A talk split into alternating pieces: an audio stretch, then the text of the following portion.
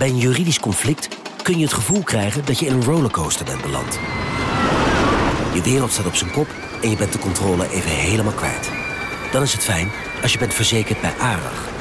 Daar werken topjuristen en advocaten die je begrijpen. Die een stap extra voor je zetten. En je het gevoel van controle teruggeven. Met kennis en informatie, met heldere uitleg en met gericht advies. ARAG, juridisch probleemoplossers.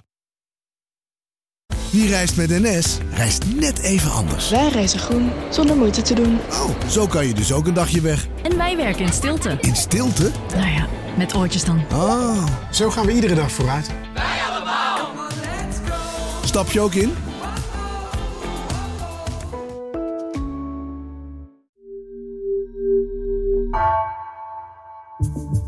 Vanaf de redactie van NRC het verhaal van vandaag. Mijn naam is Egbert Kalsen.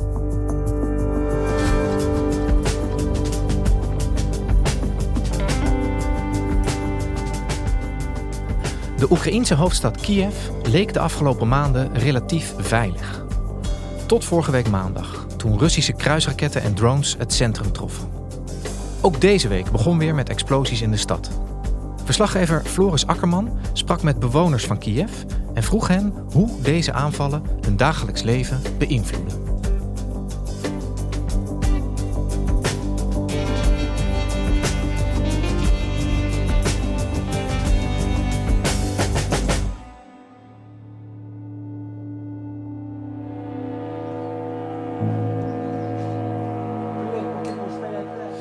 Floris, we horen hier het geluid van, uh, van een droneaanval. Uh, we zitten hier op maandagochtend in de studio. Uh, kan jij eens vertellen wat er deze ochtend in Kiev gebeurd is?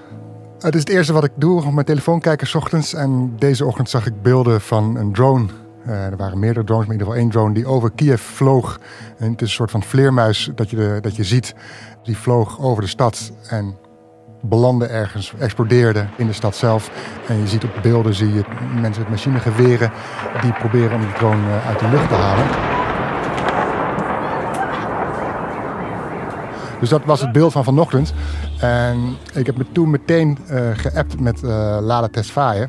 Hallo, My name is Lada Tesfaye and I'm journalist from Kiev. Daar heb ik sinds vorige week contact mee, omdat toen Kiev al werd aangevallen.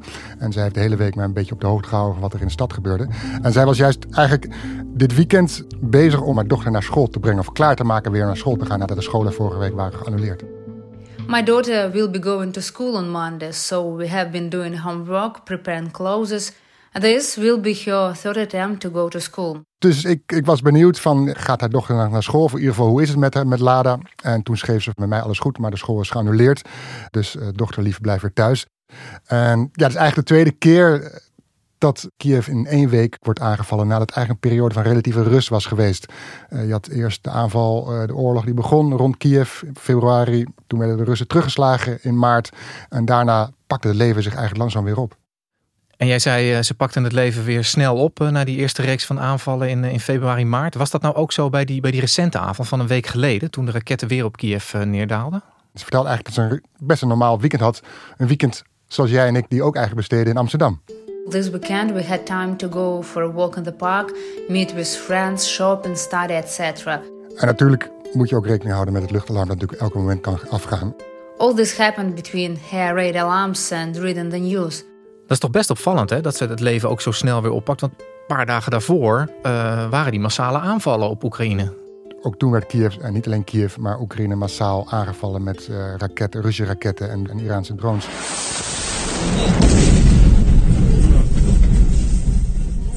Zware Russische aanvallen op Oekraïne. Explosies in het hele land. Rond 8 uur vanmorgen, tijdens de ochtendspits, vallen in Kiev de eerste bommen. Volgens Oekraïne zijn er zeker 11 doden gevallen en 60 mensen gewond geraakt.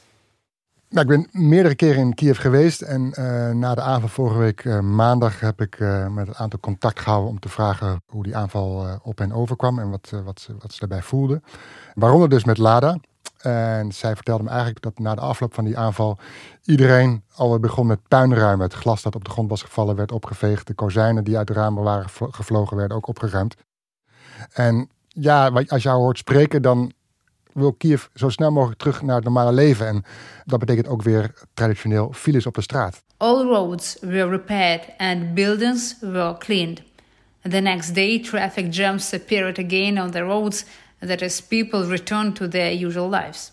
We are not afraid of Russia. Ja, ze lijken echt hun best te doen om de, om de sporen van de Russen zo snel mogelijk weer, uh, weer weg te poetsen, lijkt het. Ja, je zag ook dat de uh, gat bijvoorbeeld in de weg veroorzaakt door zo'n raketaanval. Dat was binnen 24 uur uh, alweer dicht geasfalteerd. En daar konden de auto's alweer overrijden. Um, ik sprak ook met Katrina Korsman, een 27-jarige illustrator. En zij vertelde vooral eigenlijk op de dag van die aanval en de dagen daarna dat ze moed en steun zag. Ook al zijn de inwoners van Kiev zich erg bewust van de dreiging. I didn't see frightened people in Kiev. I see the courage and support. And of course, people don't ignore air raid warning signals and they know where to find the nearest shelter.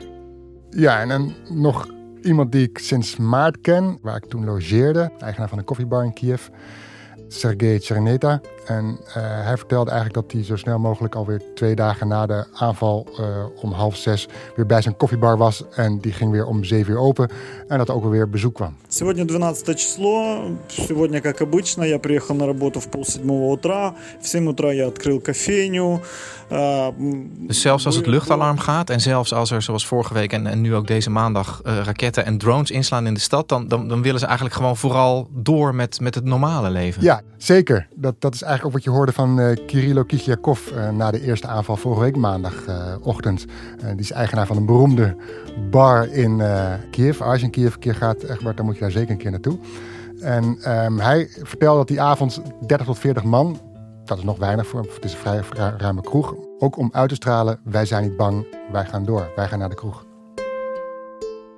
En, en is het alleen zeg maar, om, om, om aan Poetin te laten zien dat ze, dat ze niet buigen? Of zit er ook nog iets anders achter? Nou, er zit, om te laten zien inderdaad, om, wij buigen niet voor jou, Poetin. Maar ook om te laten zien, wat ik ook van heel veel mensen hoorde, van we gaan ook naar ons werk. Want we willen ook graag dat die economie blijft draaien. Life goes on in our city and business. We have to support the economy ja, die economie moet draaien, er moet er belasting worden betaald, het leger moet worden gefinancierd. Dus dat voel je ook zeker bij de inwoners van Kiev heel sterk aanwezig. Ja, dat, dat klinkt op zich logisch en misschien ook wel een beetje heroïs, hè? die vuist tegen Poetin, ondanks alles wat daar in Kiev gebeurt. Maar zijn de mensen dan niet bang? Ik bedoel, er vliegen toch raketten over die stad en ze worden geraakt. Tuurlijk is er angst. Met Lada bijvoorbeeld, die, die houdt ze dan groot voor haar dochter. Maar het is niet zo dat die stad in een paniekmodus vliegt. Hè? Dat iedereen denkt, oh god, wat gebeurt hier allemaal? Nee, wat dat betreft is er angst. Maar is er ook een soort van wil om door te gaan met het leven. Ze laten zich niet door die angst gijzelen. En Floris, uh, veel mensen in Nederland uh, letten denk ik pas goed op Kiev sinds 24 februari, hè, sinds de oorlog daar is begonnen. Mhm. Jij kent de stad al veel langer, jij bent daar vaak geweest. Als je de stad moet karakteriseren, hoe zou je hem omschrijven? Ja, bruisend, levendig. Het leven speelt zich op straat af met heel veel koffiebars op de straat. Waar iedereen uh, s ochtends even wat komt drinken en met elkaar kletst. Het weer is ook lekker. Je moet niet denken van Kiev, dat is koud als Moskou. Nee, Kiev natuurlijk heeft korte winters. Maar uh, vanaf uh, maart komt de lente alweer door. En ja, het is een geweldige stad met veel historie. gaat, gaat heel erg terug in de geschiedenis met prachtige orthodoxe kerken, met kloosters.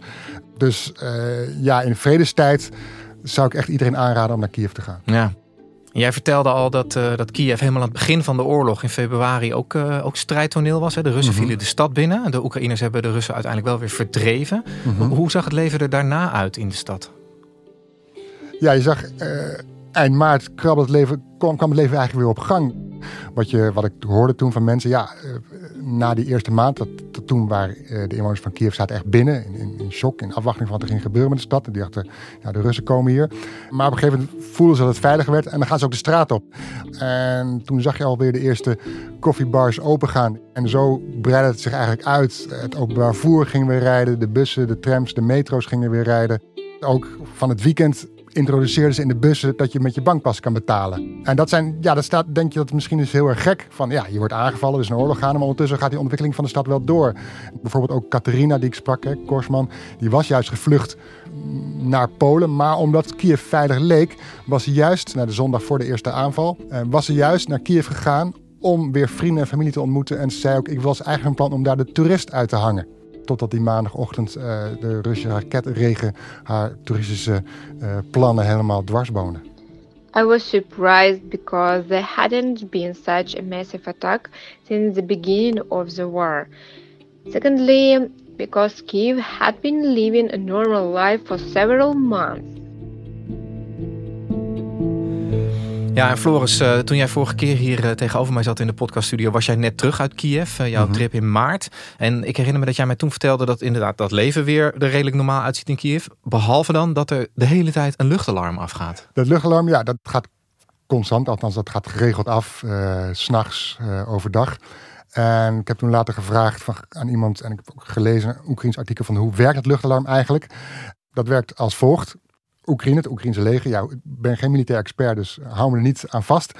Um, die weet op een gegeven moment dat een raket ergens wordt afgevuurd vanuit Rusland of ergens op Russische uh, schepen in de Zwarte Zee richting Oekraïne. Ze weten alleen nog niet waar die raket gaat terechtkomen. Dus wat ze doen is door heel Oekraïne laten het luchtalarm afgaan. En, maar gaandeweg gaan ze die baan van die raket natuurlijk zien en weten ze ongeveer waar die welke richting op gaat. Dus dan betekent dat als je ziet van hij gaat richting Lviv, dat je het luchtalarm, het zijn veilig, weer in Odessa kan laten klinken. Of in, in noemen ze andere stad, Kharkiv, als, die, uh, als je ziet dat die raket niet kant op gaat. Dus dan klinkt daar zijn, het zijn veilig. Maar op het moment dat, je, dat het luchtalarm afgaat, weet je dat er ergens een raket terecht kan komen. En als bijvoorbeeld een raket wordt afgevuurd vanaf de Zwarte Zee met een snelheid van 800 kilometer naar Kiev, en ze weten dat op dat moment, dan hebben de inwoners van Kiev een uur de tijd om te vluchten. Om de schuilkelders in te gaan. Maar als een raket vanuit Belarus komt, Wit-Rusland, en dat ligt, eh, Kiev ligt noorden van, van Oekraïne, dan hebben ze nog maar 20 minuten om ergens een plek te vinden.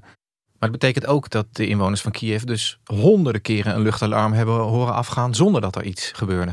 Ja, dat, dat klopt. Ja. Het kan ook zo zijn dat je stad niet wordt geraakt, omdat een andere stad of een andere plek wordt geraakt, of een andere infrastructuur of een energiecentrale of uh, station, dat ook wel eens regelmatig gebeurt. Dus ja, dat, dat weet je. En dat maakt het ook aan de andere kant voor de inwoners van Kiev. Ja, die worden dan wat je ook hoorde. Je wordt, nou niet gemakzuchtig misschien niet, maar je wordt er wat laconieker ga je ermee om. Want je denkt van ja, die raket valt toch niet neer. Plus, eh, Kiev beschikt ook over een luchtafweersysteem. Dus dat maakte dat vorige week maandag, eh, toen bij de eerste aanval op het luchtalarm, wat koeltjes werd gereageerd in eerste instantie. En toen vielen vorige week maandag ineens toch weer de bommen op Kiev. Hoe, hoe was dat voor de mensen die jij gesproken hebt? Ja, dat, op dat moment zelf, uh, bijvoorbeeld Lada die ik sprak, die hoorde dus het luchtalarm afgaan en die was op weg om haar dochter naar school te brengen. Tegelijkertijd ze hoorde het luchtalarm afgaan en vertrouwde ze op de luchtafweer die Kiev moet beschermen. That day my daughter and I went to school and we knew there was an air alert, but we are used to our city's air defenses working well. Therefore, we reacted quite calmly to the sounds of alarm. However, with a large number of missiles, there is a chance of hitting. Toen hoorden ze dus de eerste explosie. First, we heard one explosion. Then we saw a huge column of smoke behind us. We were within a kilometer of the place where the rocket fell. My daughter was very scared and started crying. En uh, ze zijn toen gevlucht naar de schuilkelder van de school, waar docenten gewoon les gaven ter afleiding en de ouders het nieuws volgden. Teachers distracted children with lessons and conversations. Parents read the news. We were shocked by the situation. After all, the rocket hit the children's playground in the center of the city where children walk every day. We were in a bomb shelter for more than five hours while the Russians bombed the, all of Ukraine. En, en hoe zwaar is de stad eigenlijk geraakt? Als je kijkt naar de aanval van vorige week, dan op heel Oekraïne waren er 84 raketten afgeschoten. Daarvan werden er 43 uit de lucht gehaald. Er waren 24 drones werden afgevuurd op Oekraïne en daarvan zijn 13 uitgeschakeld. Dat betekent, schreef eh, de burgemeester eh, van Kiev in ieder geval op, dat wat betreft Kiev dus, er 45 woongebouwen, 6 onderwijsinstellingen, 6 culturele instellingen, 5 ziekenhuizen en 2 overheidsgebouwen zijn beschadigd. Uh, dus je ziet dat het gaat niet alleen om militaire objecten, maar duidelijk om waar burgers verblijven of waar voorzieningen die van, voor burgers van belang zijn. De informatie van de avond van deze week die is nog te vers om te weten wat er uh, precies is geraakt. Ja. Want, want juist Kiev was, was relatief lange tijd verschoond gebleven van Ja, Russische aanvallen. ja, Waarom ja. is dat nu dan weer opgeleid? Heb je daar eh, een idee over? Er zijn verschillende theorieën of ideeën over. Er werd gedacht van dit is een revanche-aanval op de Krimbrug. De Krimbrug was dat weekend daarvoor eh, aangevallen door de Oekraïners. De Krimbrug, de, de, de brug tussen het Russische vasteland land en de, de Krim dat eh, Rusland heeft geannexeerd in 2014. Die raketaanval zou een, een, wraakactie zijn van de Russen.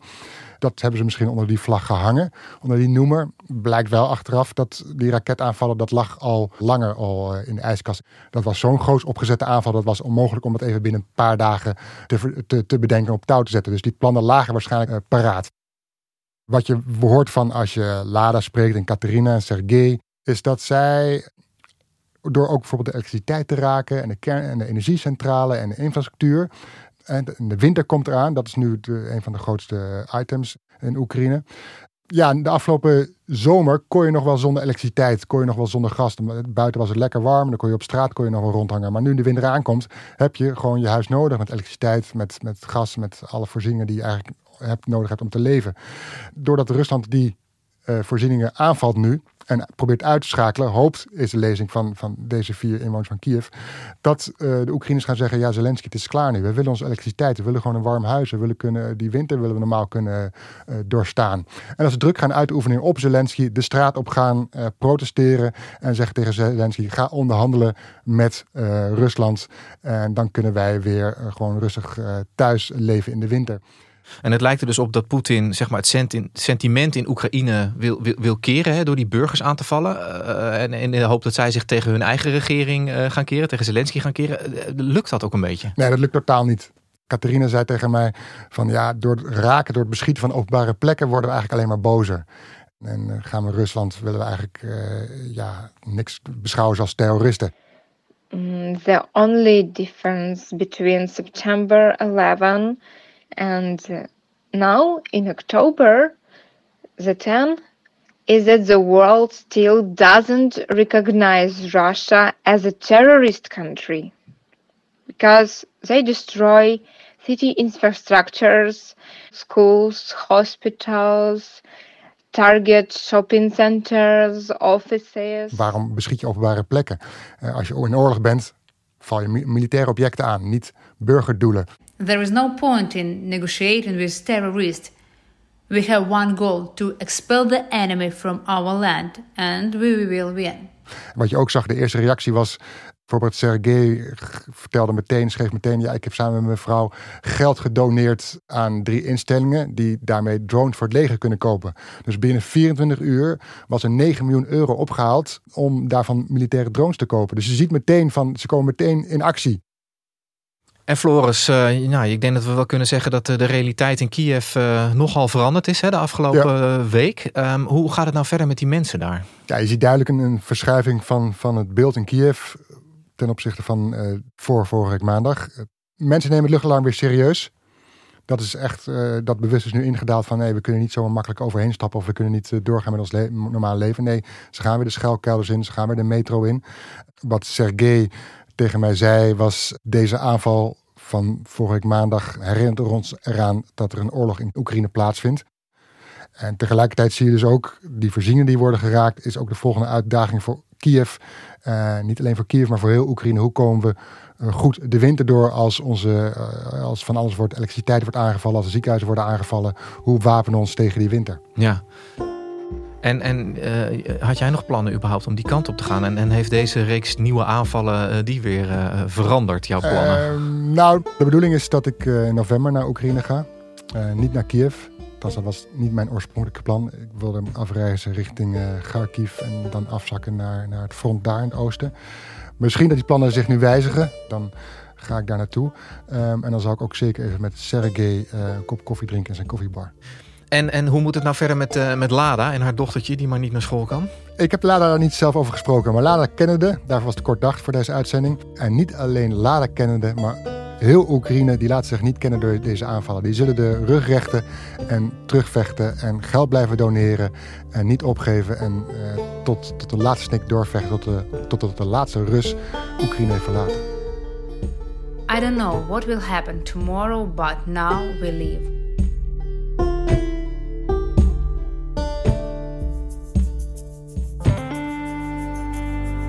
Je luisterde naar vandaag, een podcast van NRC. Eén verhaal, elke dag. Deze aflevering werd gemaakt door Ruben Pest, Nina van Hattem en Jeppe van Kesteren. Dit was vandaag, morgen weer.